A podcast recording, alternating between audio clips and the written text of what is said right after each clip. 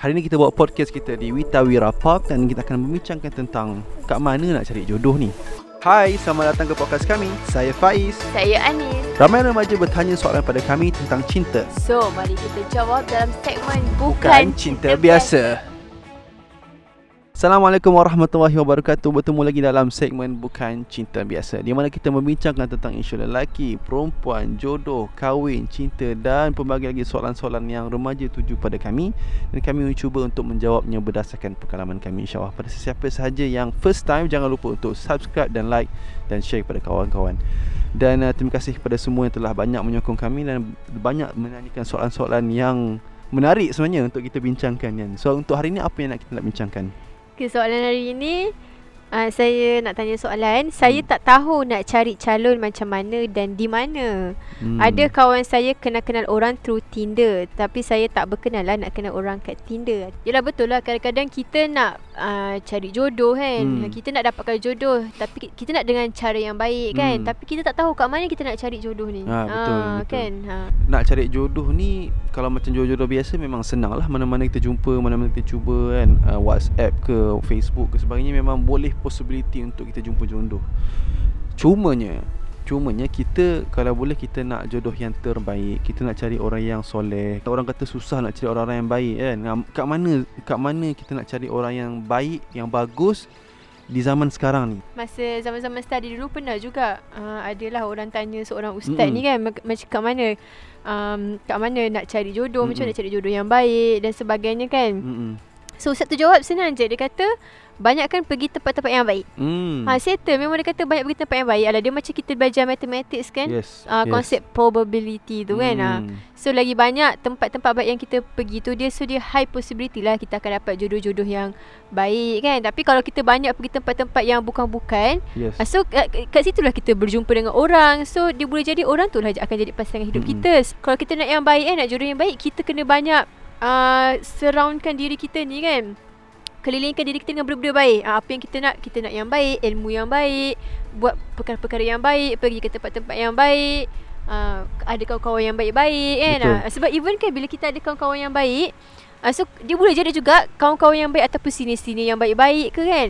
So dia boleh jadi juga jodoh kita tu datang melalui perantaraan orang-orang macam ni. Betul. Ah ha, macam kita pun melalui perantaraan senior sebab kita rapat dengan senior tu so senior kita tu jodohkan kita. Ah ha, dia hmm. benda ni dia medium tapi persoalan dia macam mana kita nak dapatkan medium yang terbaik tu uh, So kat situlah kita kena pandai uh, cari Pergilah ke mana-mana mana-mana yang terbaik baik baik baik tadi tu. Yes.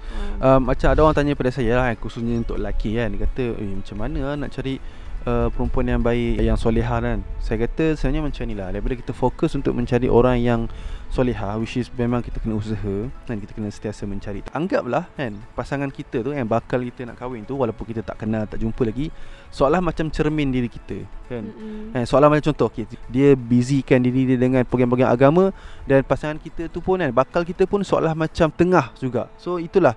Um, insyaAllah sebab at the end of the day yang kita semua sebut pada episod pertama sekali yang menyaturkan kan? Yang menjumpakan yang menemukan semua tu adalah dari Allah. dari Allah lah kan? Allah yang yang ketemukan kita. Allah yang somehow tiba-tiba eh terjumpa kat sini. Apa-apa medium lah. Apa-apa medium lah dan Allah nak lihat usaha kita tu sejauh mana kita memang nak dapatkan jodoh yang terbaik kan? hmm. kan sejauh mana kita memang nak berubah diri kita ni kepada uh, kebaikan dan kadang-kadang lah bila kita kata nak cari jodoh ni kadang-kadang orang uh, dia men, dia suka mendapatkan attention. Uh, maksud ah. attention ni contohnya macam ni lah sebab dia dia nak bagi orang nampak dia kan supaya orang suka kat dia, orang jatuh hati dan dia dan akhirnya orang uh, memilih untuk menjadikan dia sebagai pasangan hidup.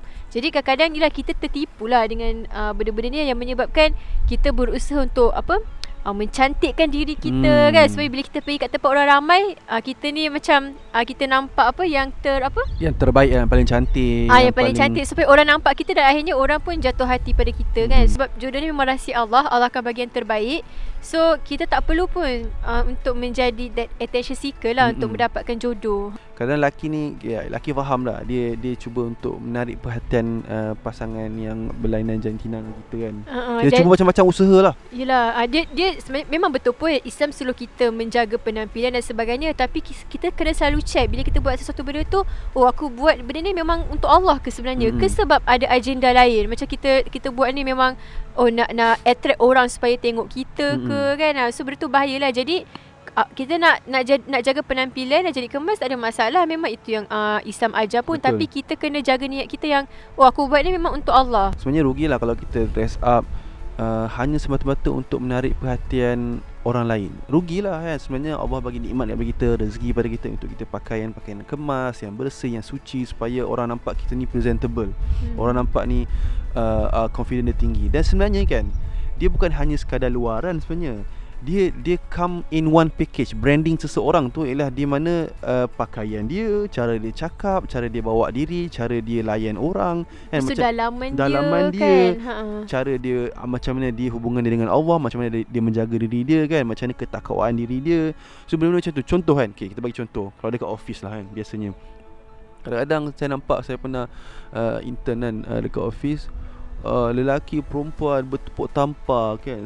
Padahal ada tu yang dah kahwin kan? Ada tu yang ialah masih lagi uh, bujang dan sebagainya bergelak uh, berlebih-lebihan. Kadang-kadang kita rasa macam bergurau-gurau senda yang saya rasa macam eh saya tengok kan Serius lah macam ni lah bertepuk tampar eh, Serius lah kan, kan Macam ni kan. lah. Bukan ada yang dah kahwin dan sebagainya. So benda-benda macam tu Kadang-kadang kita terasa Eh bahaya sebenarnya kan. Kadang-kadang terlebih-lebih mesra ni bahaya. Kita mesra-mesra Apa kita nak attract sebenarnya? Kita, kita akan Bila kita mesra-mesra Kita akan attract orang yang yang suka pada mesra-mesra ni lah. So, ha, bila Betul. Sebab so, kebanyakannya sebenarnya Kalau orang yang memang dia jaga Dia jaga diri dia Jaga hubungan dengan Allah Dia tak akan senang-senang pun Nak mengurat orang. Betul betul. Kalau kita jenis yang bermesra-mesra berlebihan ni Kita akan attract orang yang suka bermesra-mesra berlebihan. Tapi kalau kita ni jenis yang menjaga Bukan sombong eh ni Maksudnya jangan salah anggap sombong. Kita menjaga diri kita dan kita akan somehow attract orang-orang yang ish bagusnya dia ni uh, menjaga. Dia, uh-huh, dia, dia mahat dia, dia ada value tu. Value macam saya contoh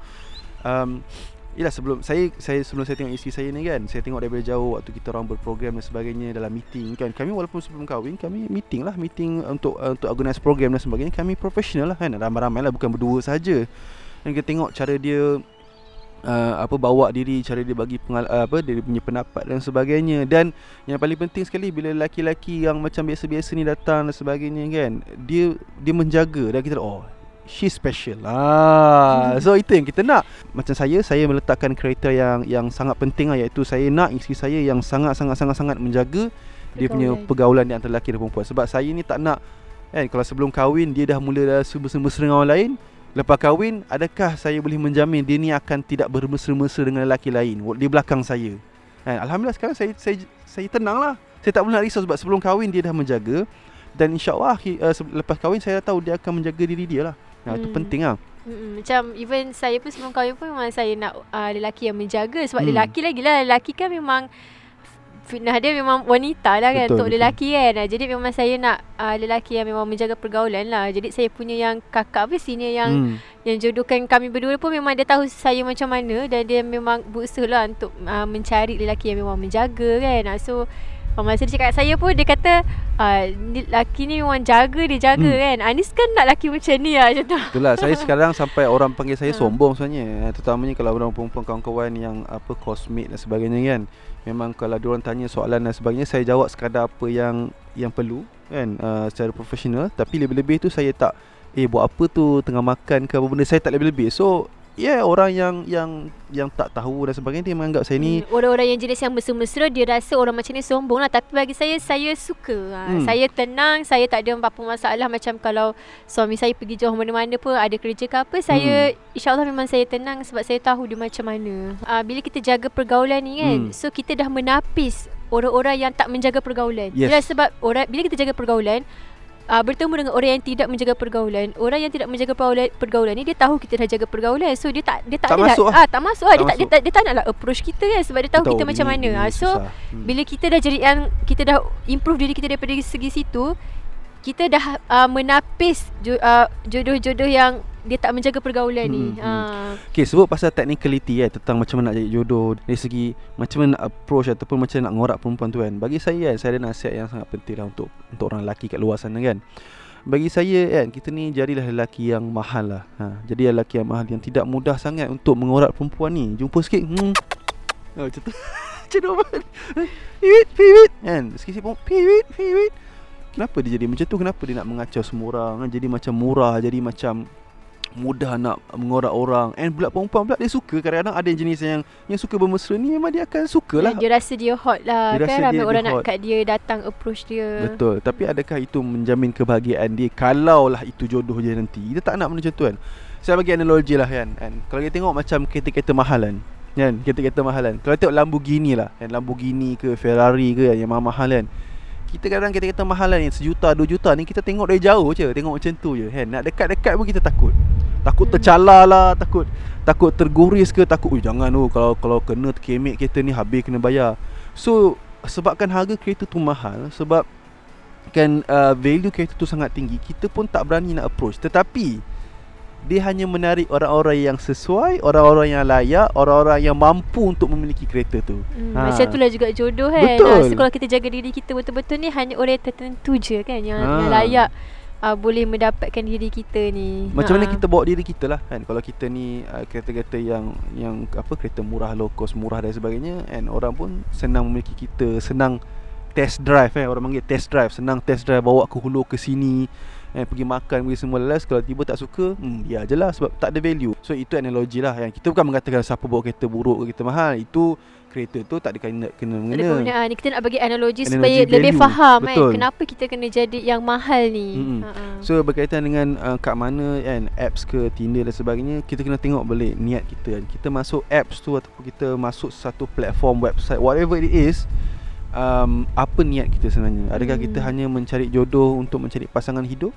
Hanya hmm. sekadar itu Sebab kadang-kadang Sebenarnya macam ni lah uh, Sebenarnya kita kena nampak Big picture of perkahwinan kita ni dan boleh juga jadi kan Kita ni uh, tengah macam rushing nak cari jodoh Sebab kita mendapat tekanan kan Tekanan mungkin dari segi umur kita Oh kita dah makin meningkat lah umur Tapi tak kahwin-kahwin kan Jadi macam rushing atau macam pressure Betul. nak dapat jodoh Ataupun mungkin mendapat pressure tekanan tu daripada family kan family Kadang-kadang ni kadang rasa lonely Untuk lelaki lah ha, rasa, rasa lonely, lonely ke, Tak kan? ada siapa ha, Yelah so, nak message ha, dan sebagainya So kadang-kadang benda tu menjadikan kita macam tangkap muat. Ah, siapa-siapa je lah. Siapa. Siapa hmm. kita nak kahwin kan. So kalau macam tu bahayalah. Kita kena nampak big picture. Sebab kita nak bawa perkahwinan kita ni ke mana.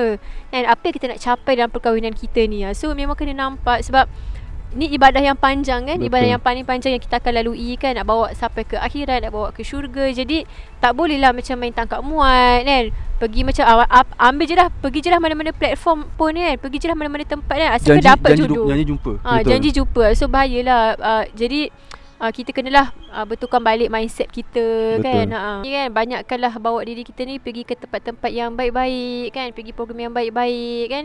Pergi apa uh, meningkatkan improve diri kita tu. Ya semuanya yang baik-baik lah So insyaAllah jodoh yang akan sampai kepada kita tu pun Allah akan bagi yang Betul. terbaik Mana tahu insyaAllah Ustazah tengok kita kawan-kawan kita yang baik-baik ni kata iya uh, saya ada adik, saya ada saudara mara yang saya kenal. Memang hmm. macam cara macam tu lah itu yang ha, terbaik. Betul-betul. So, Mereka sebenarnya orang-orang sekeliling kita dia pun medium-medium juga. So medium-medium untuk mendapatkan jodoh lah Jadi hmm. bila dia tengok kita ni macam Ya ba- bagus lah budak ni kan Rajin apa hmm. Rajin pergi masjid ke Rajin pergi majlis-majlis ilmu kan So dia rasa tertarik Untuk nak jadikan dia apa Adik ipar ke kakak ipar ke Dia nak jodohkan dengan family dia Betul. ke Ataupun mana-mana kawan yang dia kenal ke kan So um, jadi jadilah yang terbaik. Jadi yang terbaik, Aa. Ah. cari tempat-tempat yang baik, insya-Allah Allah akan ketemukan kita dengan orang-orang yang baik. So insya-Allah tu saja untuk hari ini. Kita jumpa lagi di masa hadapan minggu depan insya-Allah setiap hari Sabtu 9 malam. Assalamualaikum.